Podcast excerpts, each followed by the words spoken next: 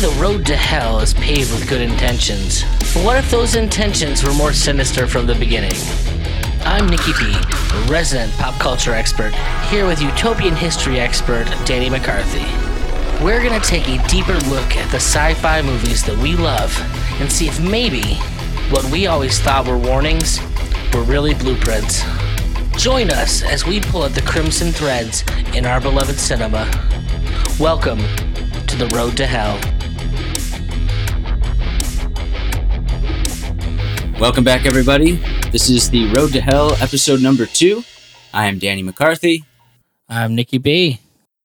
Today, Nicky. I'm home from work and excited to go and hang out with our own cabal of people tonight. So, Right on. All right. Well, today we are talking about a 2017 movie called The Circle, starring favorite American actor Tom Hanks and one of people's favorite English actors doing an American accent, Emma Watson. is she really, really a favorite? I thought she wasn't very well liked. Really? She's very, very, very feministy. Like lots of. Well, I thought that was her draw. I guess maybe some people like to be yelled at and told how to live their lives. I'm certainly not one of them. Right. I guess it makes sense with her character in this movie, though. Yeah. So we're just going to run through this. If you haven't seen this one, you probably should check it out. Uh, we were talking just before this how it's maybe not the greatest movie ever made, uh, certainly not, but it's just got a lot to it. It's got a lot to think about in it. So we figured it'd be a good one to talk about for reasons that will be very clear shortly. What's funny for me is well, the reason I suggest this because I've been wanting to talk about this movie with anyone for for over a year now, and nobody's seen it or nobody wants to talk about it. And I saw this movie probably like right at peak pandemicness here in America, and it struck me very very odd, like some of the themes in this movie, and the fact that the first actor to like come out back then when like high profile to get COVID was Tom Hanks.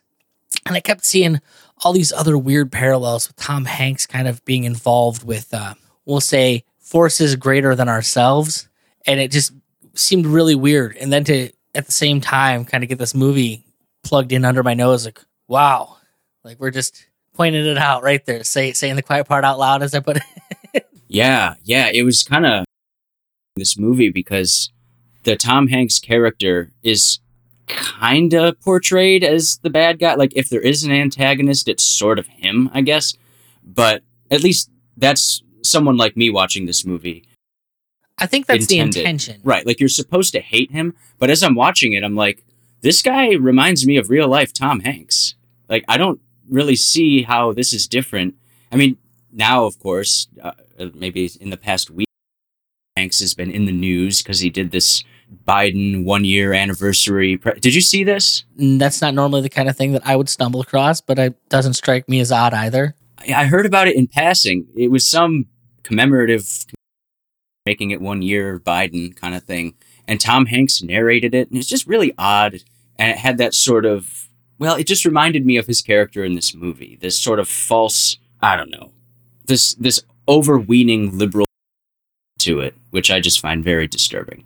Anyway, uh, Tom Hanks is definitely he fits the role.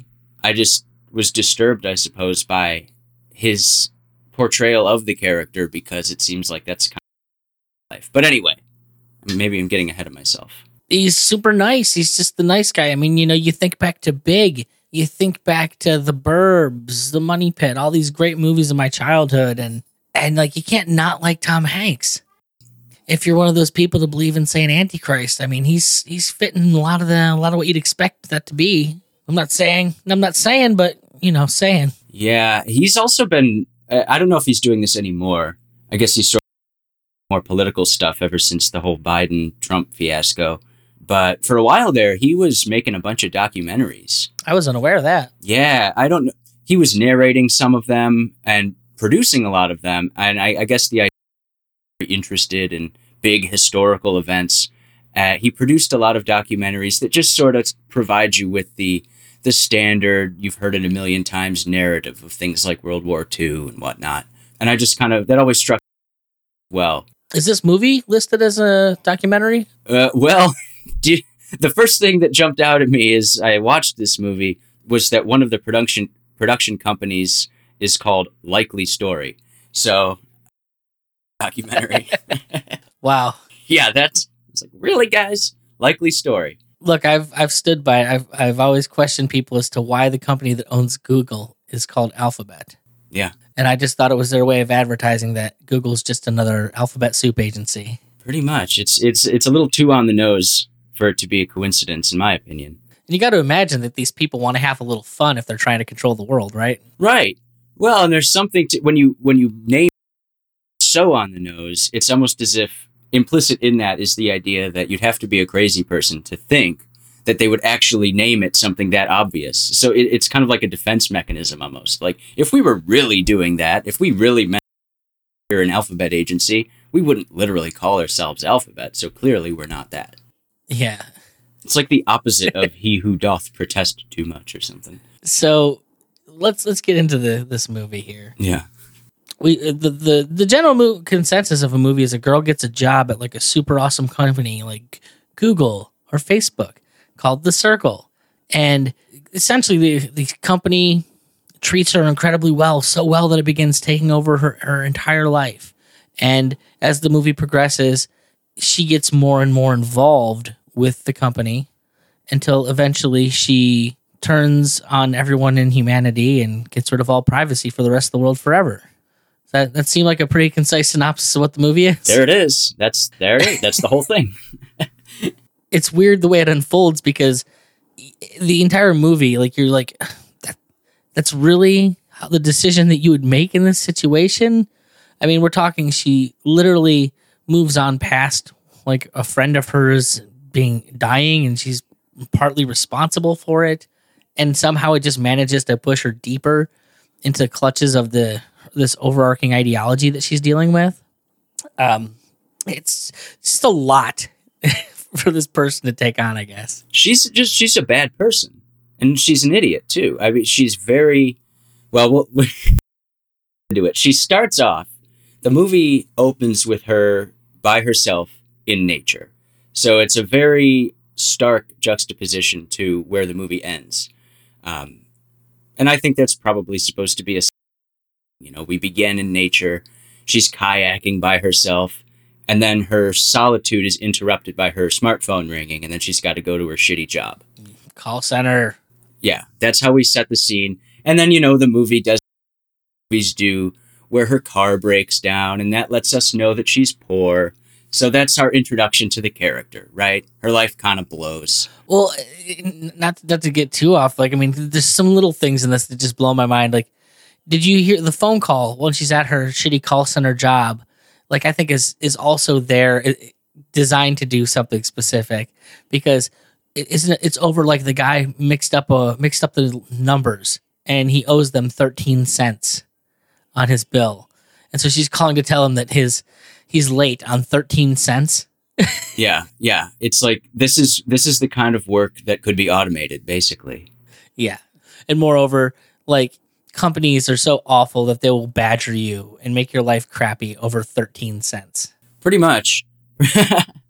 So what's she going to? She goes and works for a good company. yeah, her friend gets her a job at this place called The Circle, which it. I mean, it's a tech company, but they seem to specialize in everything. They make phones, they make laptops, they have social networks, everything. So I don't know if you've ever, ever heard this. Uh, there are only two things that a company does. It either bundles or unbundles services.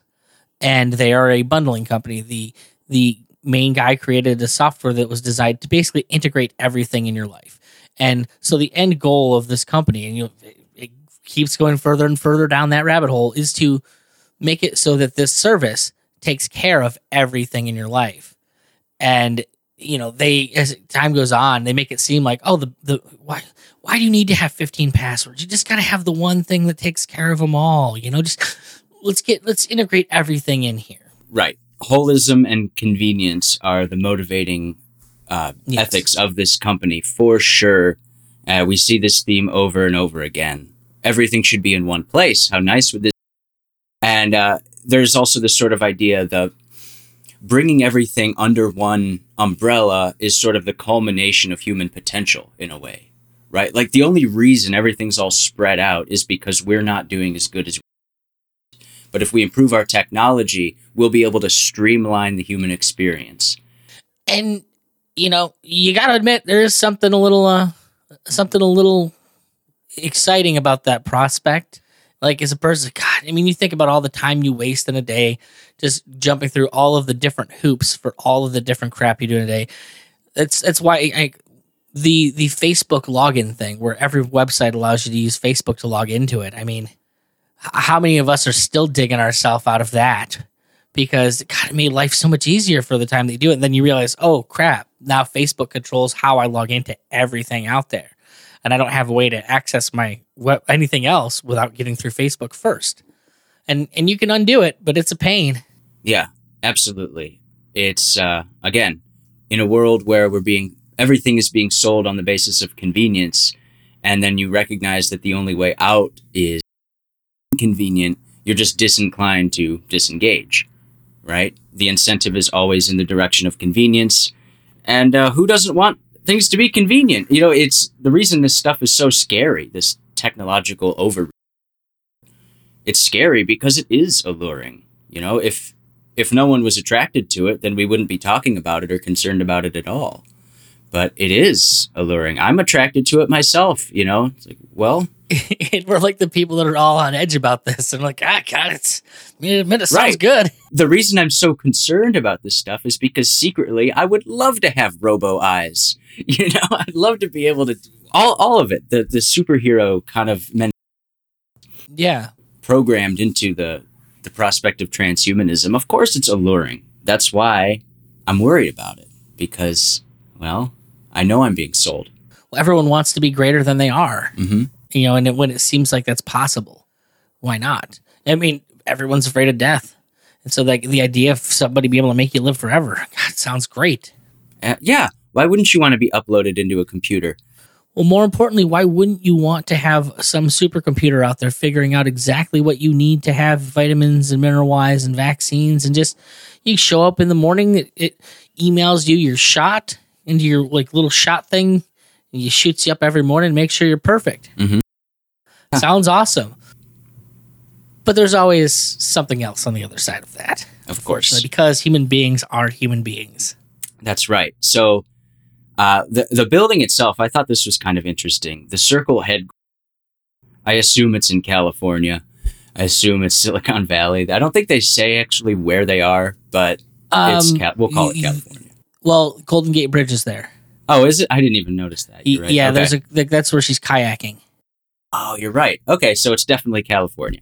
The headquarters is a smart building, basically. The whole structure of the building has been integrated into the internet because when she walks in, immediately the the actual has synced up with her social media stuff that's in her phone so that when she gets into the elevator, it it personalizes her experience, right? It decorates the walls and photographs from her Facebook account or whatever. Again, the internet is sort of reaching into her personal life, her persona online, and then bringing it out and projecting it.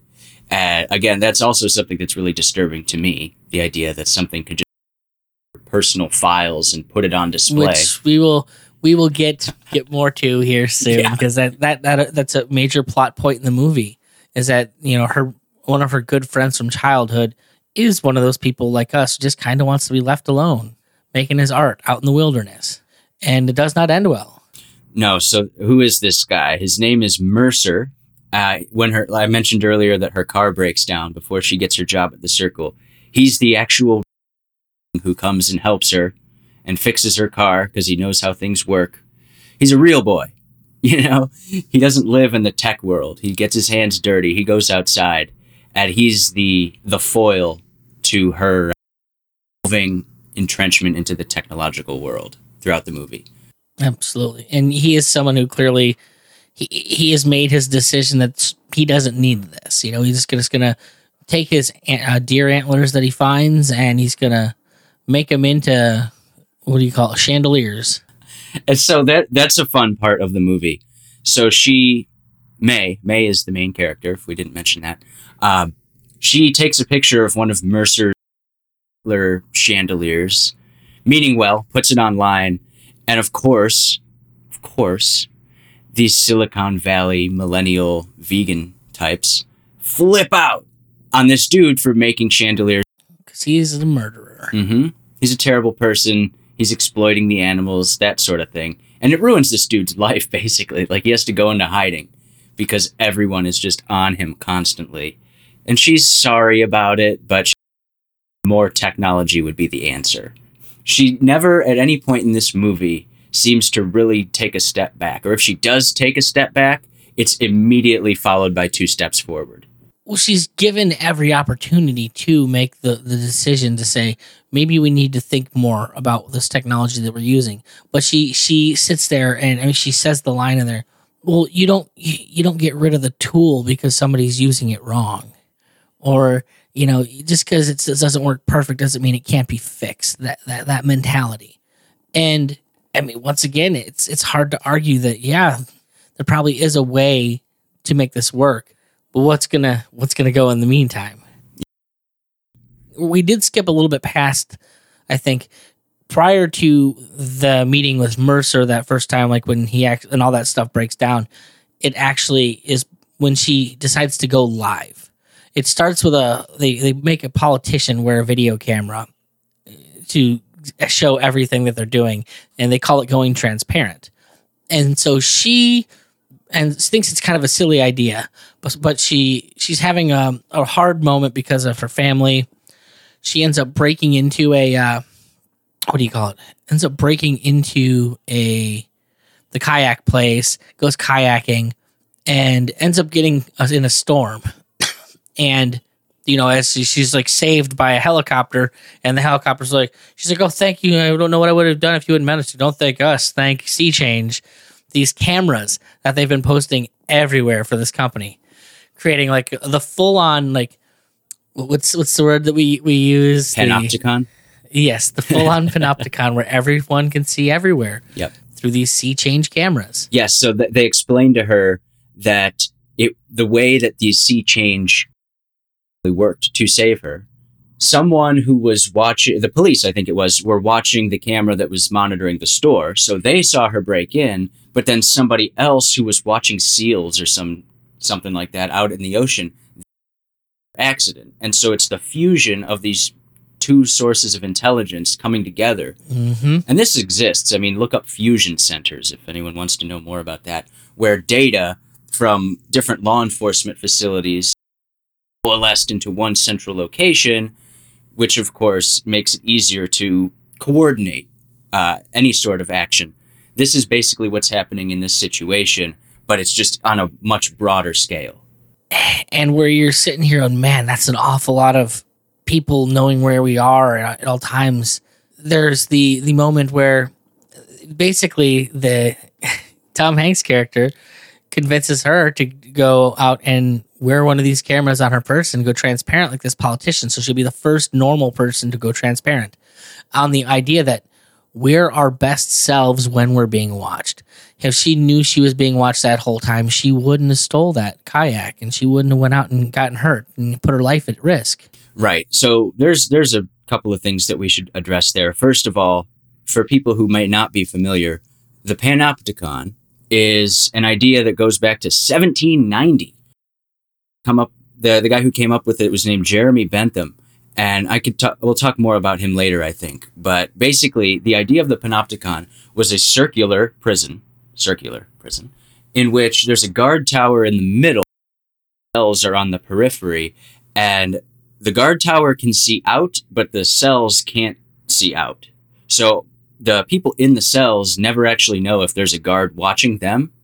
And so in their minds, assuming that the guard is watching them because they don't know, whereas a guard cannot even really be there. It's just the psychology of thinking you may be watched that will police you rather than actually being watched.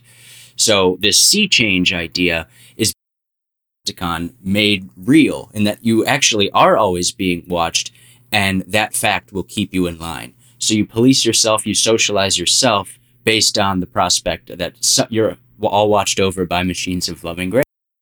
So a- another thing that is worth mentioning Uh, it's the Tom Hanks character who introduces this SeeChange, these round little eyeball looking robots that not only are they cameras, by the way, they Data processing. Yes, real time. So they know your name, they know your temperature, they know everything that's going on in the environment they're watching. Uh, he introduces these, he being the the leader of this company. Now it immediately struck me. Did you catch his first name? Go it. Eamon. Now, his name is Eamon, and I don't know if they did this on purpose, but Eamon is chucking these eyeballs out into the crowd, these SeeChange cameras. Now, Eamon just happens to be of the Egyptian creator god. Okay? He's the, the high god of ancient Egypt. I mean, look at the names of a lot of the pharaohs you find Amon Hotep and stuff. It's acknowledging Amon as their god. Uh, some people say amen from, although I'm not quite convinced of that. Point is, the offspring, the most prominent offspring of Amen in Egyptian theology was the sun god Ra. Ra is sometimes A E and pronounced Re. So I thought it was just an interesting that we've got Amun Re in Egypt. And the, the symbol, the highest symbol of Egypt is, of course, the eyeball, the eye that's always watching, the all seeing eye. And in this, Mm-hmm. Amun and Mae, spelled M A E, M A E, and the eyeballs. I just thought that was an interesting parallel. I don't know if it was on purpose, but Once again, we got to go back and read the book. yeah, yeah. Because that was a little on the nose. So I'm, I'm hoping it was on purpose, but I don't know. I, I mean, everything in here seems pretty on the nose. Let's see. He, I have one quote too. Let's see if it's worth reading. Oh, yeah. So this is the introduction of the SeeChange cameras. He says, There needs to be accountability. Tyrants and terrorists can no longer hide. This is the point of SeeChange. It's one of the points. See, this is going to these around the world. This is going to save us from the the animalistic parts of the human soul. It's a utopian pitch. Mm-hmm. If we're all being watched, then we'll all be on our best behavior. Absolutely. Now, that immediately strikes me as false because, you know, someone will always find a way to take control of those reins and be on the outside of them because that's just how people are. Uh, and the more people you get doing that, the less robust you of a way to fight something like that that you have. But it is, it, it was amusing, like especially like that they he specifically mentioned tyrants uh, because you know politics is at the core of all of this, especially when it starts going where it's going. So moving along from the SeeChange thing, Mae is now transparent. Uh, she's ruined one of her friends' lives because he got pulled into her transparency and made him more transparent than he wanted to be. Right. And so he comes to at, at the circle and kind of explain to her what she did and make her realize what the problem is. And at one point, he says to her, he, he mocks all of these the systems that the circle employs. Do the thing that our real life technology does. Everything's measured in likes and smiles and frowns. And he's like, that's babyish. You know, like you should have left the idea of people judging you uh, with these ch- silly stuff. Should have left that back in middle school. But now this is just bringing all this childish crap into adulthood. So that's one of his criticisms, which I wholeheartedly agree with. Uh, I'm even skeptical about emojis. Use your words. Come on. I, I, I have friends that do, do entire discussions in emojis and it weirds me out. Yeah. Like, I don't understand what you're trying to say. Use words, please. Right. Right. I'm a word guy for sure. One of those people that talk in only GIFs. Yeah. Yeah. There's a time, but not all the time. And that's basically how people in the circle communicate. Their job is measured basically in terms of how many smiles they get. Uh, so, anyway, Mercer comes and he's critical the circle and what it's doing. And her response to him questioning this advancement of technology is to basically call him antisocial. And he's like, What? Like, I want human interaction. She equates that with being antisocial. I thought that was really telling because, you know, you see that, I could see that becoming a reality. Meta, anyone? Right. Oh, you don't want to be on the metaverse? Social? No, I want to I want to go out with the people. And it's frustrating because there's a certain degree which you want to watch this character make the right decisions and not give up on humanity.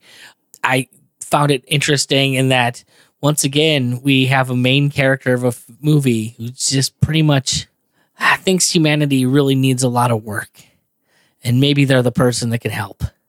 Yeah, she's she is kind of like uh Planet of the Apes, except she's the one who blows it up. Exactly. But yeah, spoiler alert. Speaking of her basically deriding Mercer as this antisocial weirdo, as she's not that cruel about it, seems to think that, you know, this is progress that's necessary and she really wishes that he would get on board. You know, she's not like vindictive or anything. She's naive, I think. And part of the reason is these people going are telling her things like people who partake in individual activities, people who are concerned with privacy and don't post everything to social media, that's a sign of low self worth, they say. Uh, catch that part? Oh, absolutely. And meanwhile, I'm just thinking, how many children out there committing suicide because they can't live up to the reality that they're trying to portray? Which is one again. So the problems of SeeChange is that yeah, you don't act your greatest. You act like something you're not. You act fake, and eventually the schism between reality and what you're portraying gets to be too much. And we have you can see it right now. Look at all the kids that commit suicide. Look at all like all of the all of the issues with uh, body dysmorphia and shit that we we're dealing with now that are way worse than they've ever been because everyone's trying to put on a fake fake li- life for everyone else. Everything.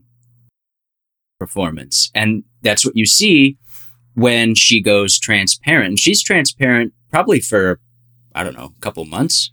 I don't know if it explicitly says, but it's a while. And every time they show her, all she's got a smile on. She's smiling while she's brushing her teeth. She's narrating everything. It's like you don't do that. You don't. Who's smiling when they're brushing their teeth? It's weird. But she is because she's being watched. Every second. Well, she's got that. She's got that constant morphine drip of people feeding her comments and oh, we love you and blah blah blah. Even after it goes horribly awry and is incredibly destructive Right. to the lives of people that she knows when she accidentally tries to see what's happening on her parents who they're kind of get pulled into this scam because her dad has a terminal illness and one of the doctors in the, the this utopian world has an taken an interest in his ailment gets him signed up on the plan and you know was working to help everything and then ends up accidentally turning on a camera while her parents are having sex and broadcast it to millions of people across the world Yeah, it's rough. I mean, she was she was working it. I mean, I'll give it to mom on that one, but Yeah, so that's sort of the first time her transparency goes wrong. She accidentally sees her parents banging, and because she saw it, and people around the world saw it too, and they're all commenting on it and blah blah blah, what you would expect. But you know, she still sticks with it. She still stays transparent. But her parents, of course, they uh, look. We don't want this, but they're they're pussies about it because when they express to her like look we don't want to be a part of this thing anymore this transparency of yours her dad says you know it's it's it's us. It's us. It's not you. It's like wrong. It's her.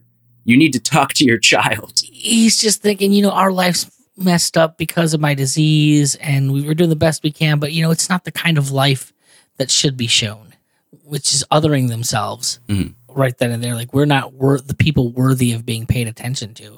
that's yeah that's an interesting way of looking at it. There was i, I noticed one of the comments that came up when she saw her parents the deed Oh, dude, Was- don't even get me started on that layer of the movie. There's so much stuff that happens like in the comments that are just kind of popping on screen the whole time. Like there's an entire layer of crap going on in that. Yeah. It's super intense. I wrote some of them down that really stood out to me, and one of them was there was a comment that said her parents are sex positive heroes. You know, there's always that sort of like woke underlying thing going on in the comments, which I don't know. I don't know what to make of something like that. Like, okay, the person's not being mean about her parents banging, but it's like people feel the need to almost give permission for shit that doesn't involve just kind of rubs me the wrong way. It's like who asked you? They're not heroes. They're banging. And like and why why is having something private like like something like that private such a big deal? And Eamon says it at one point in the movie where he asks why why that beautiful moment of peace that she had, why his son who has a disease and can never get out of a wheelchair can't have access to that. To which I say, nobody uh, who hasn't climbed Mount Everest deserves the feeling of climbing Mount Everest. If you haven't done the work, then I'm sorry you don't deserve it. And maybe it's shallow and awful of me as a person, but there are certain things that require effort and it, it demeans them to just hand them out to people. Not I'm gonna I'll go shallower and awfuler. Not only do you not deserve that experience, you can literally never have it unless you do the thing. I don't care how advanced is. It's like there's a metaphysical difference between things. You know, like the act of climbing a mountain is that. It's not being plugged into a machine and video gaming climbing a mountain. It can it can replicate that, but it's still not it. I, I I'll die on that hill. Like things are what they are. I mean, I person personally, I'd feel like shit, like I'm like I'm stealing something from someone who actually did do the work to do that. Right. Maybe, maybe it's that uh, you know Thaddeus Russell's uh, Protestant work ethic. Yeah. Yeah, feeling the need that you have to work and work is worthwhile because it's work. Maybe, maybe I'm just poisoned. Maybe, but I still think that there to adversity building strength. Now, of course, you can overwork. You could abuse the capacity to work and ruin your life by working too much. But I think you could also ruin your life by never expending effort. If you have everything done for you, you're just going to be a soft blob, physically and mentally. One of the things that, one of the many things that jumped out at me in this movie is when Mae first got the job at the Circle. You know, Trade is this kind of like nature girl in a way. And when she gets her job there, she gives a high five to one of her higher ups. It's a man. She high fives a man, and he's like, "Ooh, ow, ho ho, tough." And whenever, wrong way. I know I've said that about a couple things. Well, I mean, there's a lot of little digs. Also, in the interview, like eh, the interview itself, there was some odd stuff, like where he's like, "Would you like to go on a date with me?" And she goes, "That's inappropriate," and he's right answer. Like that's something that your boss should test you on. Like it's ridiculous. Yep. There's also another moment in the the interview that oh my god, it it, it, it bile shot in my throat where he asked her, you know, which is when you make a decision, is it you know for for the better of the individual or the collective? And she goes, well, they should be the same thing, which to me was just like they they can't be the same thing. Like you were always at odds with the collective for the most part. Well, there's a big element in this movie, back to the panopticon, uh, utilitarianism, the philosophy mm-hmm. that the greatest good of the greatest number is what should always be pursued. Utilitarianism was started by Bentham, the panopticon guy. Coincidence? I think not. Yeah. So there's definitely that underlying this movie as well. So I can't remember if they if they start like interweaving if the the politics start interweaving this into government, or if it's the the other thing with um, her friend. Which one happens first? That's a good question. Hold on. I, well, the, the the thing with her friend, they they she's at a party on like the grounds of the circle, and this woman mentions how they're trying to work on something almost pre-crime so that they can instantly find anyone uh, you know for missing children with a chip in their bones. Right.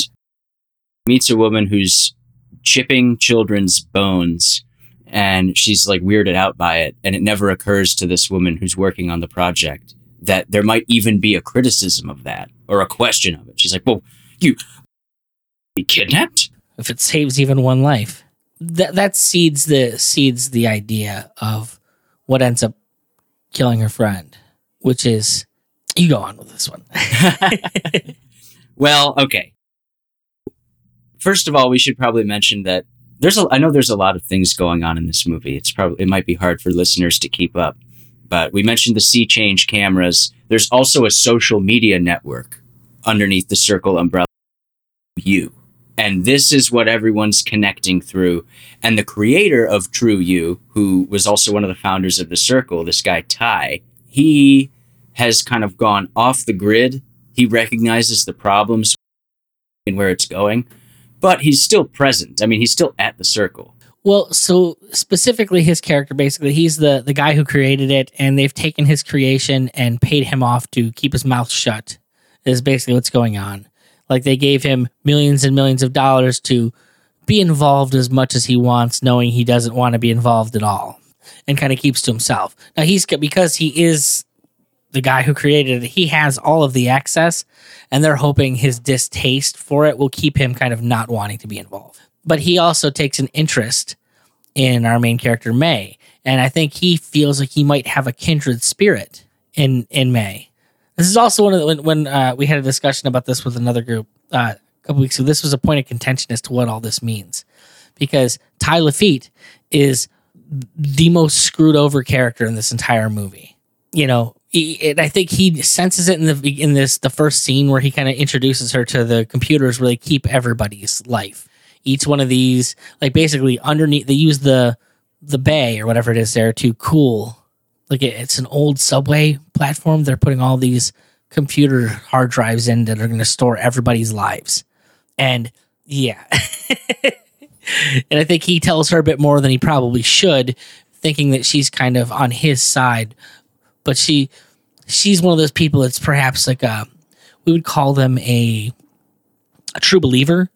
And she she constantly is looking for the goodness and the, and the the utility in all of these things and what it could be. Right. She's got this belief, as she said, that the needs of the many and the needs of the few ought to be the same. And so she's constantly trying to sort of whittle herself down to fit the holes that this new society that's being built around her are crafting. So she's always trying she's operating on like a sort of cybernetic theory in a way, like ada- adapting to different feedback as it comes her way. So she learns a lesson that this technology company is trying to implicitly get her to learn, and then she gets pushback. Maybe it's Ty or maybe it's Mercer, depending on the point you're at in the movie. But whenever she gets pushback, she always, you could, I should say, before, when the technology is presented to her, she starts off skeptical, but it pushback from someone else against the technology, she's the first one to defend the technology. Which is interesting because we, we, we haven't paid much attention to the Karen Gillan character other than to say she got her a job. But we didn't mention that Karen Gillan character who got her the job is one of the like basically the inner circle. She's one of the the forty, I think as they call them. And or is it the band of forty something uh, like that? Gang of forty. Gang of forty. And so she's one of the top people. And as the movie goes on, she progressively begins losing it until eventually she kind of she storms out of a meeting with uh, Mae and uh, the, you know the gang of 40 and disappears and she's gone for most of the rest of the movie. And even in this instance, Mae's put up watching watching what this is doing literally to a friend of hers. And I think this is this is, this is the I can't remember if this is the first or the second one. So now it's pushed her away and then yeah, just because of her involvement. And then we get to the Mercer situation where they they're testing a new feature, which is, dude, this is the best thing ever. We're gonna see if having all this information on everybody in the world mm-hmm. is is gonna allow us to catch criminals quicker. And so they tested it out on a woman who murdered her kids but escaped justice. And it takes them what nine minutes, yeah, ten minutes to find this woman and bring her to bring her to the police.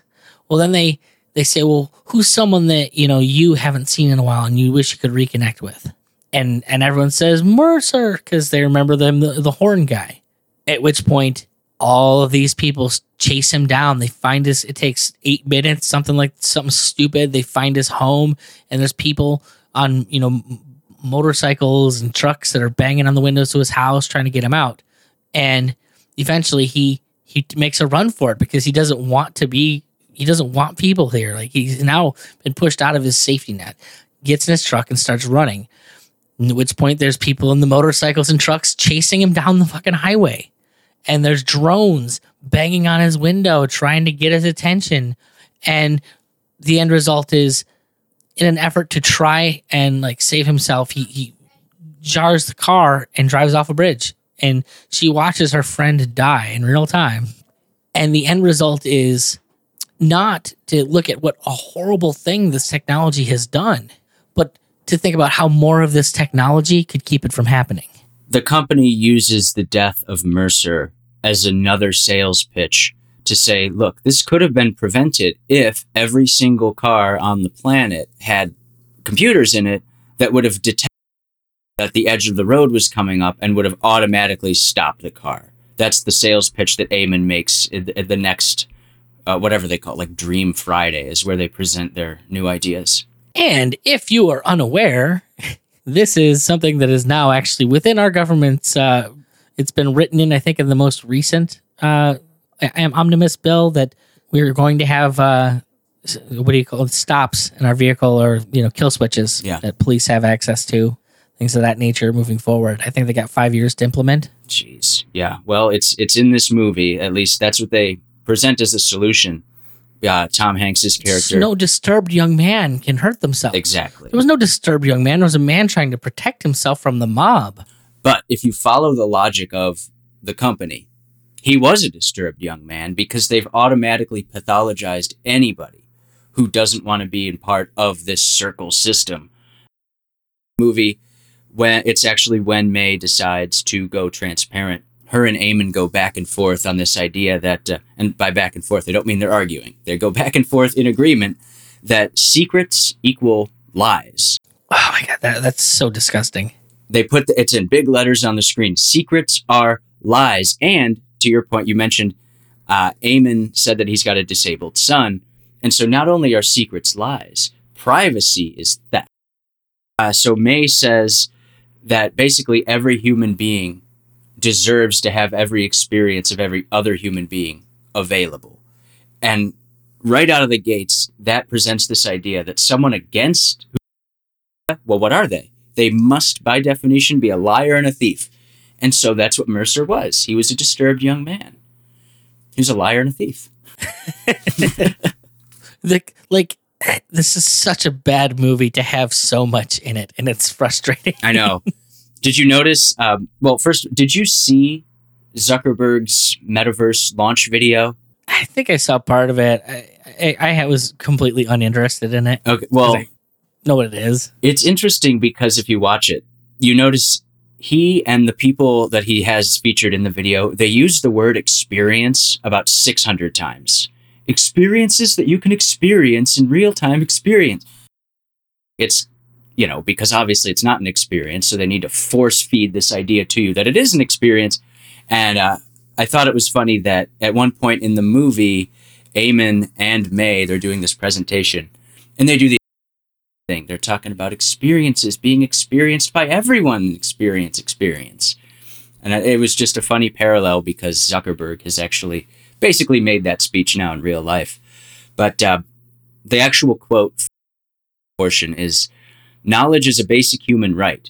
Access to all possible human experience is a basic human right. Yeah, I. It's terrifying to me. And that's what that human right is what winds up killing. And the only possible solution to that death, as we already stated, is the implementation of more technology because they've already got this premise and they're not going to deviate or even question their premise ever at all.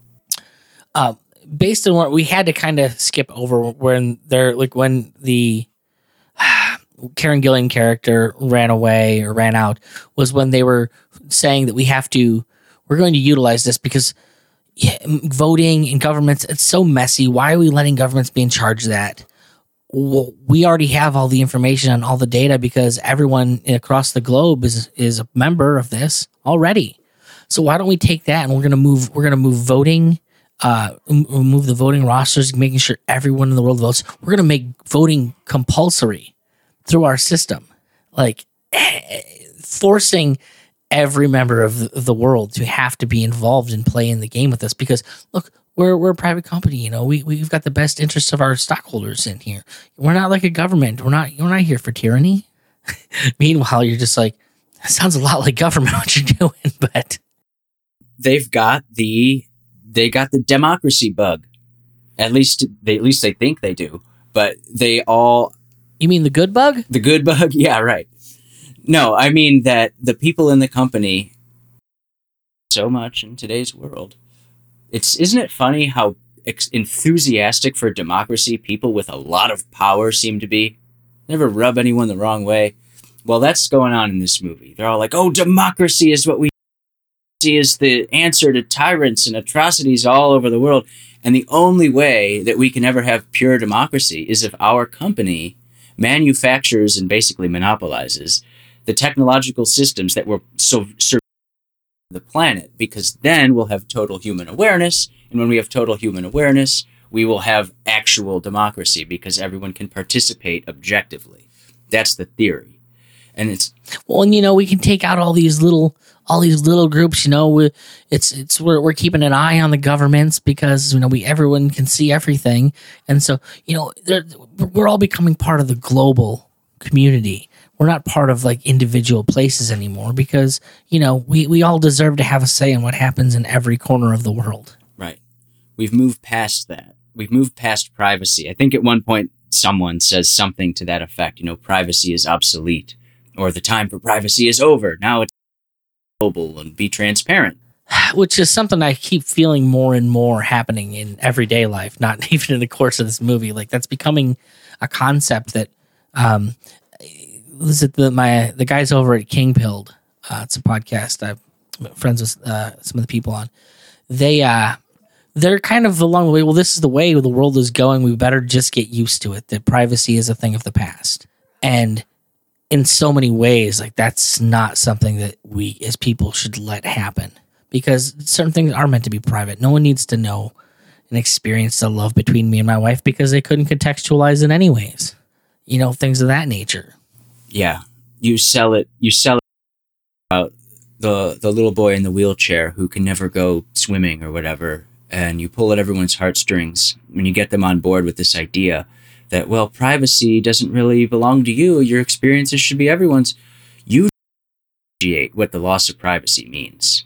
I mean, you really need to sit down and think real hard about all the implications that pri- the loss of privacy means. There's no opting out like in the actual future that this to, there's no opting out. You are all being watched permanently.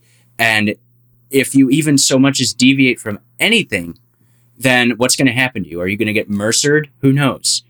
They don't really address. It doesn't sound like it's going to be good. Well, we're we're getting close to to the end of time here, and kind of draw it around. Ultimately, how the movie ends is Maze realizes that the people in charge of this company probably aren't any better than the politicians. And so she kind of sets it up so that they, the the two owners, uh, Tom Hanks and the other one, Patton Oswalt. Yes, which I also was excited to see him be a slimy, terrible person. Right. Because I feel that way about him in life. Basically, they're the two guys that have been running this thing and using it as their way to, for world domination. And she turns it on them and makes them both go, or transparent, and gives out all of the files and all of the super secret things that they've been talking about in rooms behind even the gang of 40 and their wives and the all the encrypted stuff that only they know.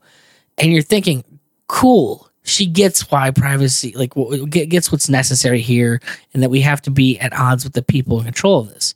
But then she says, says, no, we're sending the whole thing worldwide, and now everyone is going to be clear and transparent and to me it was so jarring that any movie could possibly end that way like i immediately like okay so the cia wrote them and said you can't end the movie the way you're ending it this is how this has to end but the thing it's that last moment that's the real juxtaposition to me where it opens up with her in the kayak and it closes with her in the kayak only thing is is when it closes with her in the kayak there's just drones flying around her everywhere monitoring her seeing what's going on and she's just smiling waving at them like oh, what a what a happy, nice day out here on the water I'm having.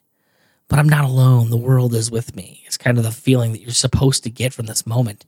And it's like it, it doesn't appear to you that the drones are ruining what could be a legitimate peaceful moment of rec- of, of, of you know grappling with you and nature instead you have to be focused on everyone else in the world which should be a singular moment it it was a very frustrating frustrating way to end the movie, and it felt it, it felt forced. Uh, moreover, when she does this, you you think that she's going to realize that Ty is right and that people deserve to have their own lives be their own lives. And instead, she flips the script on the guy who created the software. So, no, man, everyone's going to be transparent now, which was just such a big middle finger to this guy that had helped her in so many ways. It was definitely frustrating. At one point, Eamon, Tom Hanks, says that he believes in the perfectibility of man, which is a utopian concept intrinsically. The idea that the human being can actually be quote unquote perfected. And right there, I mean, what does perfect mean? No one ever bothers to actually ask that. But uh, nonetheless, he says that he believes in the man. And of course, the way to get to that point of perfectibility is through advanced technology, namely this panopticon technology that we're going to be more perfect and then eventually actually perfect if we're watching each other because that means more accountability. Eamon himself is not being watched. So he's developed this sort of totalitarian philosophy, and he's actually created the means to achieve it. And yet, him and his business partner, they're the last of the old world. And Mae is the person, she's like the young god who comes up and rises against the tyranny of the Titans and says, Well, okay, you've created the world, but you've become tyrannical with it in your old age. For me, the force of youth to come and complete your vision she picks up the mantle from them in a way. She takes their technology, gets rid of them, and then truly democratizes it. She actually does what she wanted to do. Yes. And that's a very ancient and mythological theme. There's the quite one of the things that we got stuck on when we were talking about this in the group was now is this is there the benevolence in her or is this because she realized that now she can have the power herself? Because she's been the first person who's transparent the whole world knows who she is. She can guide people with her voice because people listen to her. just because everyone is available doesn't mean everyone's going to be paid attention to. You know, celebrity's still celebrity. People crave that shit. So is this just her way of taking control of of the situation for personal gain, or is she still a true believer? And I, I'm going to be honest; it's tough to tell one way or the other. It is. The writing of the movie doesn't make it clear where she's at, but I mean, realistically, I mean, based on all the decisions she's made in previous, she's made the wrong decision on everything. Yeah. For true believer reasons. So it, it, it, look, okay, let's say she's a true believer. Let's give her the benefit of the doubt and say she really truly believes that this is the best thing. She's still gonna become. She's still got that power. She's still going to succumb because she's actually a human being. She's not God she's going to wind up being in a similar situation as Eamon. It just might take a little longer because she's still young. Then again, maybe not. Well, and even if she doesn't, guess what?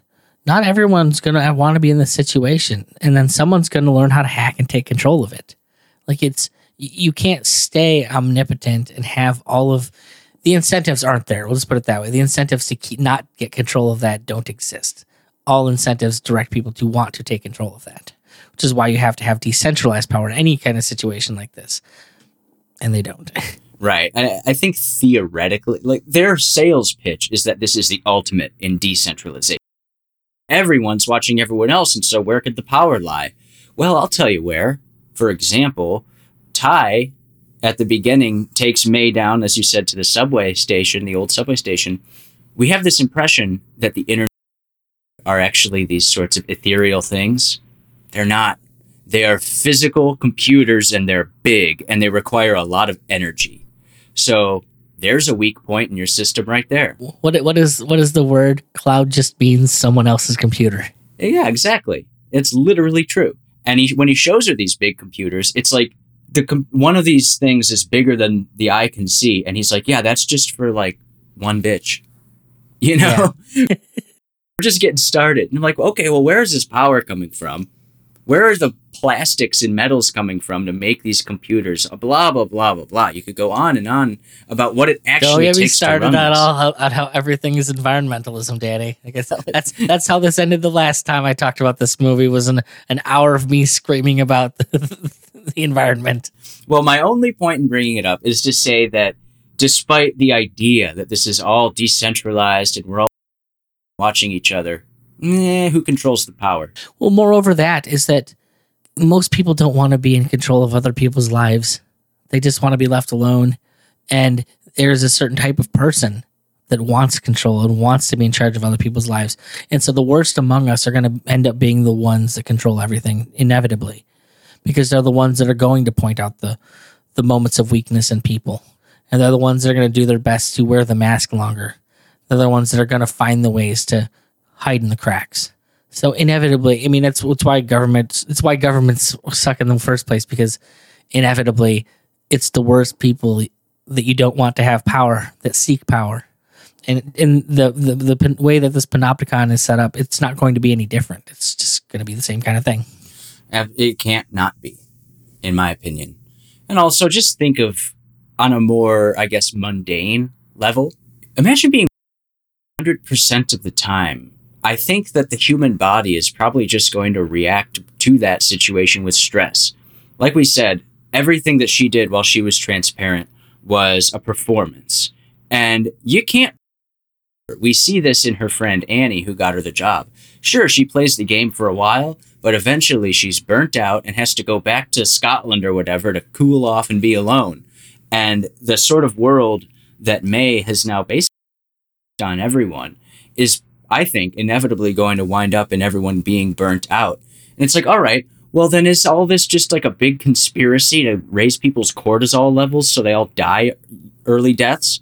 Because that's if everything you do is being watched and commented on in real time by a bunch of losers across the planet, well, that's probably going to raise your heart levels. Well, well, Danny, what's even worse if it's not commented on? Oh, don't even, I don't even want to think about that.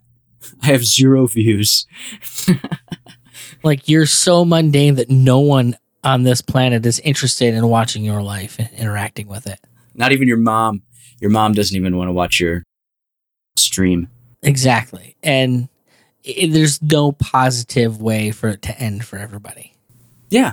It just it's going to end and badly. Right. One way or another, the human race is going extinct for the end of this movie. Unless someone figures out how to pull the plug. But I don't know, it's a weird one, man. This is a, I'm glad you recommended it to me. There's a lot there. Well, like I said, even we've we've we've we've gone for over an hour, and I'm like, I really feel like we've barely touched on it. I mean, we've got the the broad strokes, and you know, we've said Panopticon a whole shitload of times, so people hopefully will go and look that up. But I mean, we haven't even gotten into like really into in depth in some of the relationships and the way people react and interact in this movie, which is so driven by the way that this the the new technology forces them to be. It's like technology is supposed to help people, but it often ends up creating creating the people and making them be the way that the technology wants them to be. It's and the way the technology wants them to be is all predicated on this utilitarian idea of the greatest good for the greater number. Therefore, the individual must be subsumed into that greater good so that their interests align with the greater good. Personally, I prefer it where they're just trying to sell me shit because at least I get the stuff I want. Right. No, this is all about, oh, save the planet. This is going to get rid of tyranny forever. You know, creating the, objectively speaking, the largest and most potent, potent tyranny in the history of the planet will stop all tyranny. I was going to say, we're going to get rid of tyranny by creating perfect tyranny. Exactly. That's the goal. And the irony is completely lost on all of these douchebag millennials at the circle. You know, they're just, oh, excited. Isn't it wonderful? At one point, oh, I'm, I did want to mention this. At one point, she's showing her transparent viewers this sculpture, this modernist style sculpture that's at the circle. And it's your modern art. Like it's abstract and goofy, and it's got a bunch of uh, handcuffs hanging off of it And about how, well, this symbolizes the oppression of such and such nation and their evil dictator, blah, blah, blah.